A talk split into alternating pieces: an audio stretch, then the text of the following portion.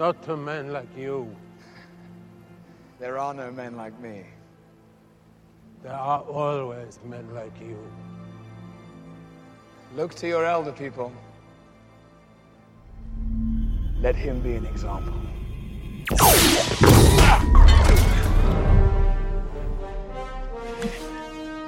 You know, the last time I was in Germany And saw a man standing above everybody else. We ended up disagreeing. The soldier.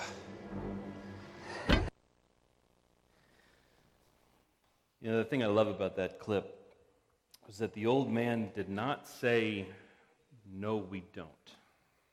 Kneel. He said, Not to men like you. We're continuing in our series today, Surrender. And the topic today is surrendering allegiance. A heavy word. We're going to talk about that in a minute, but the reason why I thought that clip was pertinent is because, in a way, Loki's right. We do all kneel. But who's worthy of it? Who is the one that is worthy of our allegiance? That's the question for today. And um, we're going to talk about that in a minute. Before we get to that, uh, as we said earlier, we're going to play some softball after church today. Um, and it's. Well, hey there, Justin Jones is here. How about that? All right. It is crazy hot out there already, but uh, it is sunny. It is perfect weather to play ball. And I, I don't play ball as often as I should, but I do love the game. I love it because it is so very American. Sure, baseball is a collection of various other games from cultures around the world, but its place in American culture is something that I hold with great respect. It's the feeling you get when you first walk out of the stands at Camden Yards the sound of the crack of the bat hitting the ball, the food, the smells, the sounds, the fans. It was also awesome that uh, last night the Orioles became, in this horrible season, the Orioles became the first team in history to win back to back shutouts with 13 runs. Uh, incredible that you know would, would happen in this, this year. Um, but there's also this legend that goes along with the game the story of players from over a century ago rising from nothing to become something on a ball field. Cy Young was a farm boy who never made it past the sixth grade. Babe Ruth's father was a saloon keeper um, and sent his son to an orphanage when he was seven years old. Hank Aaron's family was so poor growing up that he learned to play the game using sticks and trash. The idea that the names of these guys would now become synonymous with the game itself is exactly what makes this game so awesome. And I think that's why it's the perfect American pastime. See, I love our culture. I love baseball and I love rock and roll and cheeseburgers and apple pie. I especially love that none of those things were original creations, that they were inspired and influenced from other cultures from around the world. You know, this uh, Thursday, my family and I will probably attend a parade, depending on how kind of mood Henry's in. Um, we'll probably join in a cookout and we'll probably watch fireworks because we believe that our country's 243rd birthday is worth celebrating. But even as I do that, I have to be careful not to put my country or any of its cultural expressions on the throne. Because only one thing is worthy of my allegiance. We're continuing this morning in this series, Surrender, that we began last week. And the title of the sermon today is uh, the title of the sermon today is Surrender Allegiance. That's a heavy word. In fact, I think it's likely that the primary place that you hear that word used in everyday culture is in reference to the Pledge of Allegiance that most of us probably said every day at school, or at least we were supposed to say it. Uh, last night, a bunch of us attended the ceremony of our own Andrew West, who recently achieved the rank of Eagle Scout with the Boy Scouts of America. Andrew's not here today, is he? No, it's okay. But the next time you see him, congratulate him. The scouts began every meeting with the pledge and along with reciting their scout oath and, and law because it sets the tone for the meeting and it gets them in the right frame of mind for what they are about to do. I got nothing against saying the pledge, but I do think it's a shame that some would hear the word allegiance and s- instinctively think of a national identity. A few years ago, this great book was written by a guy named Matthew Bates called Salvation by Allegiance Alone. You might guess from the title that the thesis of Bates's book is that we can, should consider the word allegiance as an alternative translation of the word usually translated faith. Paul especially uses the word faith to describe how the Christian is to live once uh, he or she has been saved by the grace of God. The thing is, the English word faith has been tossed about to the point that we're not quite sure what it means. Uh, the so called faith versus work debate, faith uh, versus works debate, um, would have us believe that there are simply two ways of looking at salvation uh, faith as belief and works as action. But that's a very unbiblical way of looking at both of those subjects. The Bible is neither going to support the principle that faith is merely the assent of belief or that works are absent from belief. As James says, I will show you my faith by my works.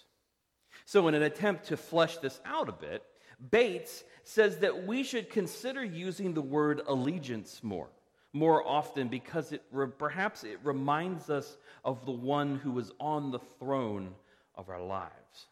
He even recalls the words in Ephesians where Paul says, In all circumstances, take up the shield of faith with which you can extinguish all the flaming darts of the evil one. I thought that was a, clip, uh, especially pertinent Avengers clip.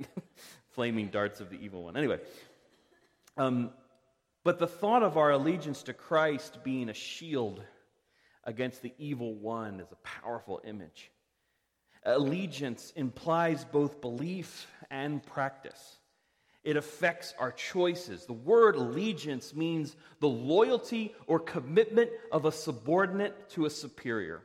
When I say I have allegiance to something, it means that the decisions I make have to be tempered by the truth that I have aligned myself with this greater, superior thing.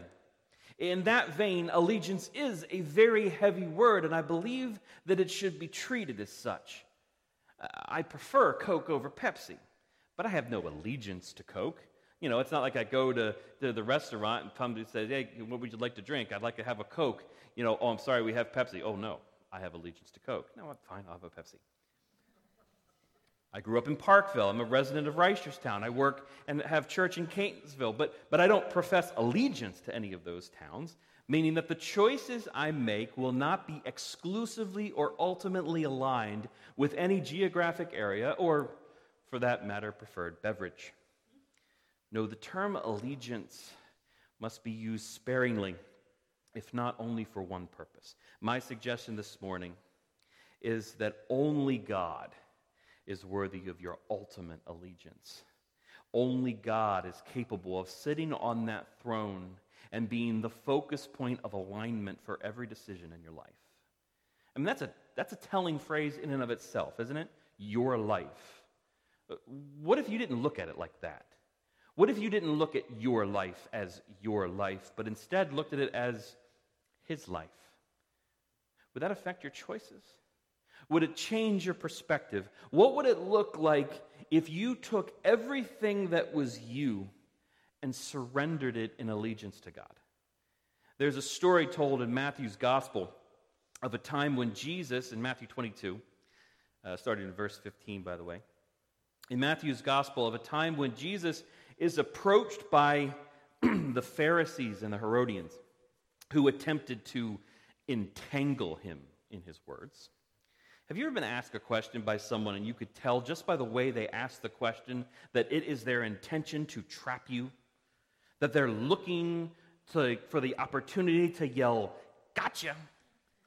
Whatever you say is going to make you look bad. That's what these religious and political leaders are intending to do when they approach Jesus. The Pharisees were basically the religious police, and the Herodians wanted the political and economic advancement of the Herodian family. And there were times when these two groups would have been at very deep odds with one another, but today they're joining forces. They're joining forces to gang up on Jesus with this gotcha question. And they're going to lay it on real thick right from the start. They're going to say, Teacher, we know that you are true and teach the way of God truthfully. And you don't care about anyone's opinion. You're not swayed by appearances. See, they're trying to butter him up. They're reminding him to speak his own mind, not worrying about anyone's opinion, uh, even the opinion, the opinion of Caesar. They wanted to paint Jesus as this radical revolutionary, and they were hoping that they would catch Jesus saying something that would get him in trouble. Jesus, of course, was a radical revolutionary, but, but not in the way that these religious and political leaders thought he was. Still, they serve him up this super sweet introductory uh, word, uh, these super sweet introductory words, and then they ask their gotcha question. Tell us then, what do you think? Is it lawful to pay taxes to Caesar or not? Now remember, the Pharisees weren't just referencing the government. This passage, especially the words that are coming next, have frequently been used as a call of like separation of church and state. And I want to get to that in a moment. But remember that the context here is very different from a simple reference to the government like we might have today. The Romans weren't just the government, they were pagan oppressors who were demanding taxes from the Hebrew people that they were occupying. Revolts weren't uncommon. Uh, revolts that attempted to rally Israel against the thought of paying taxes to Rome. In fact, there was a revolt, there was a revolt that had taken place just a few decades earlier by a guy named Judas. The Romans crushed it and they spread crosses throughout the land with dead and dying Jewish revolutionaries in order to show the people that they were oppressing this is what happens when you go against us. Taxes aren't optional. So Jesus had already started this quite a stir with all of this Son of Man kingdom talk, and the crowd must have become silent when the Pharisees asked this question. Everyone wanted to know exactly how Jesus would answer this question. Matthew tells us that Jesus, aware of their malice, says, Why do you put me to the test, you hypocrites? Hypocrites is a theater term in the first century world, in the biblical world. It's a theater term, uh, meaning somebody who puts on a mask in order to play a role. Show me the coin for the tax, Jesus said and they brought him a denarius. Now, a denarius was a coin similar in style to our own quarter. On one side, it had a profile of a man's head with the words written above it Tiberius Caesar, son of the divine Augustus. And on the other side was a picture of the Roman goddess Pax, the, the goddess of peace, with a Latin description, inscription, high priest. N.T. Wright that says that Jesus asking for this, it, it would have been like him asking to see a dead rat. The crowd looks at it with utter disgust. And where does it come from? Because Jesus didn't have one on him. He asked the Pharisees to show him this coin. And just by this action, he draws attention to these leaders who were more than happy to have this money on them. Jesus said, Now, whose likeness and inscription is this? They, they said, Oh, uh, it's, it's Caesar's. He makes them say the name. Jesus replies, Well, therefore, render to Caesar the things that are Caesar's and if he had just left it there, it might not have been all that marvelous a thing. I mean, that's the line that gets quoted all the time, right? Anytime someone's talking about taxes or doing something with a civic duty, somebody will probably say, well, render under Caesar, right? Sure, pay your taxes. Pay Caesar back in his own coin. But here's the kicker Jesus finishes the sentence Render to Caesar the things that are Caesar, and to God the things that are God's.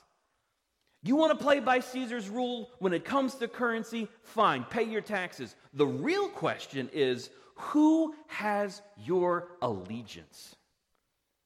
Now, to unpack this a bit, I want to take us on a couple of tangents, but I promise we're going to get back to allegiance. When I got the call to pastoral ministry, and not just the call to, to work in ministry, I'd been doing that for most of my Christian life, but, but to dedicate my career to being a, a pastor. The first thing I needed to do was I needed to finish my bachelor's degree. And I wanted to choose something that would be a good launching pad into the ministry that I hope to one day have. I was doing a lot of driving for my job as an exterminator at the time. So I started listening to lots of books on tape, and there was one book that God used to show me the path forward. It was when I read David McCullough's biography of John Adams. That book rocked me in ways that I am still recovering from. I was struck by Adams' humanity. I was struck by his sense of sacrifice to his unformed country. I was struck how he handled failure. How he handled failure was equally as inspiring as how he handled success. There was more than one quote in the book that brought me to tears, but there was one that stuck out. It was right at the beginning. It was a letter written by Abigail Adams to her husband in the fall of 1774. She said, You cannot be, I know, nor do I wish to see you, an inactive spectator. If we expect to inherit the blessings of our fathers, we should return a little more to their primitive simplicity of manners and not to sink into inglorious ease. We have too many high sounding words and too few actions that correspond with them. Well, that was all it took. I pictured my wife saying those words to me, and in that moment, I had peace about the path forward. I didn't know how the story was going to end, but I surrendered my story, even my ignorance, to my career, uh, uh, uh, even my career, to the one who did. I ended up receiving a Bachelor's of Arts in History, and I'd strongly encourage other ministers to do the same. Uh, the study of history provided me with a perspective on how God works in his world, and it strengthened my resolve that he alone was the true sovereign who was calling us forward, uh, calling us to follow his lead. Ultimately, studying history helped me fall deeper in love with God because I looked to him as the only one who could bring clarity to the messiness of history's realities. It's funny, though, because the closer I got to God, the more I felt a love for a lesser thing. The more I committed myself to His Lordship and put Him first, with Him on the throne, I also noticed an increase for the love of my country. I once heard a, a, a sermon given by a guy named Rob Bell. It was a sermon called Idol or Tool. And his argument was that anything in this world can be thought of as either an idol or a tool. Everything from pencils to homes to educational degrees to skill sets. Everything in this world, Bell said, is either a tool that will bring you closer to God or an idol that will attempt to replace God. So a man buys a new car and he loves his new ride and he finds himself looking outside the window of his office because he's so excited about the next time that he gets to drive it. I mean, let's think for a moment about the purpose of owning an automobile and how it might drive and how it might drift from uh, the area of tool to the area of idol. If a car is a tool, what's it used for? Transportation? Sure. Utility? Sure. Pleasure and enjoyment? Sure. There's nothing wrong with owning a car that brings you joy to drive replenishment, recreation. Sure, I, I, think that some of the most relaxing times are drives through the country listening to music. But, but how do I know if I've drifted into the territory of making that car an idol Has paying for it dominated my budget to the point that I have trouble paying off other responsibilities? Do I find that I get disproportionately emotional about that car if it's threatened in any way? Do I find that I've prioritized the car's place in my schedule in disproportionate ways? Have I used this blessing in my life to selfishly guard my own pleasure rather than using it to be a blessing to others. Idols are anything that draw our attention away from God and onto itself. Choices are dictated based on the idol rather than from the foundation of faith and a knowledge of who God is. You see, here is what I found when I studied American history. The United States of America makes a pretty decent tool, it makes a very poor God. First century Rome is a prime example of a people who had placed an imperial identity literally on the throne and combined it with of religion. Caesar was supposedly the Son of God, the divine high priest. I think Jesus wants to remind us who really is on the throne.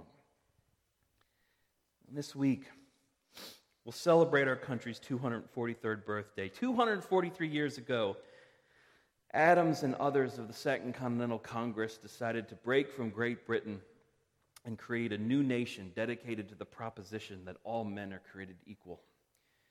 You may cringe when you hear those words because you know how hypocritical we've been in regards to that proposition over the course of our history.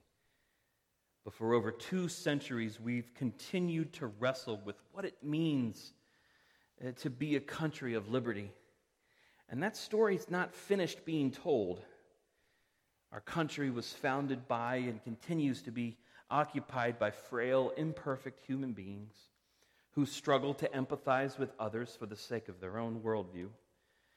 But even when I disagree with others, when I engage with other citizens in civic discourse in a way that promotes the, the general welfare of others, I've used our system for the tool in which it was designed. But when I use my own point of view as a camp from which to launch a verbal attack on another human being created in the image of God who sees things a little differently from me, I have given far too much power to that worldview, and my perspective now becomes an idol.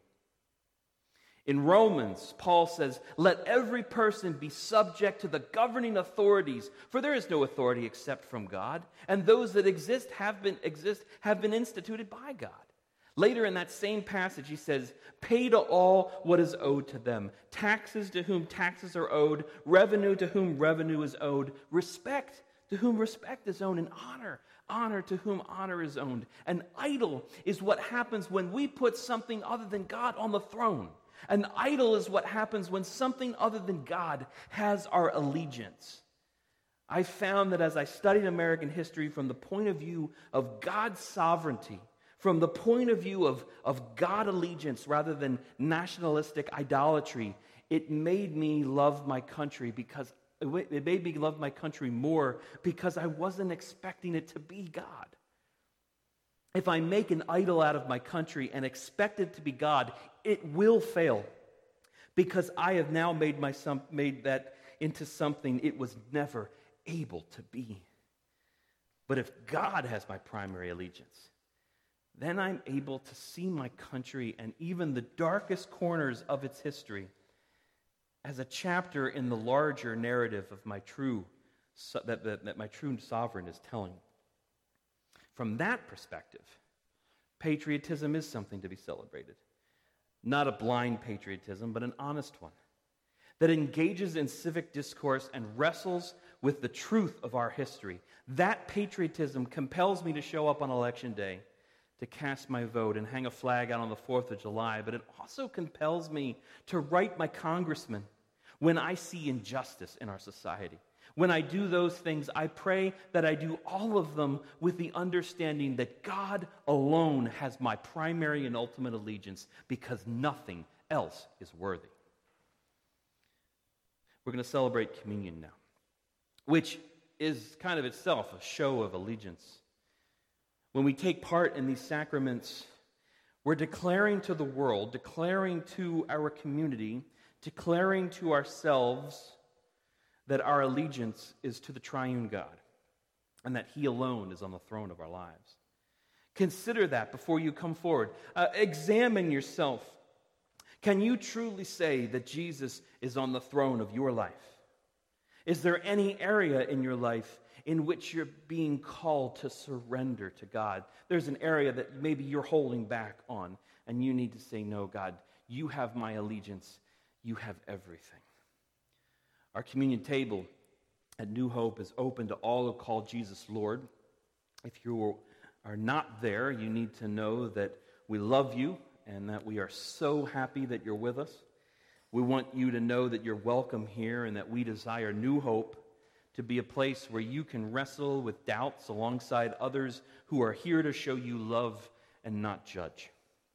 Now, if you do find yourself coming forward for communion, I will remind you again that communion is one of two sacraments that Jesus instituted, the other being baptism, where communion sustains our faith, baptism proclaims our faith. We're actually having a baptism coming up on July 21st. So if for you, you'd say that King Jesus your, has your allegiance and you want to live your rest of your life as a new creation in him, I'd ask you to come to me later to discuss being baptized on the 21st. Uh, the red is wine, the white is grape juice, and there's also gluten free crackers um, in, uh, uh, in addition to the bread. Now, please stand with me um, and uh, join in saying, as churches throughout the centuries have done, in the reading of the Nicene Creed.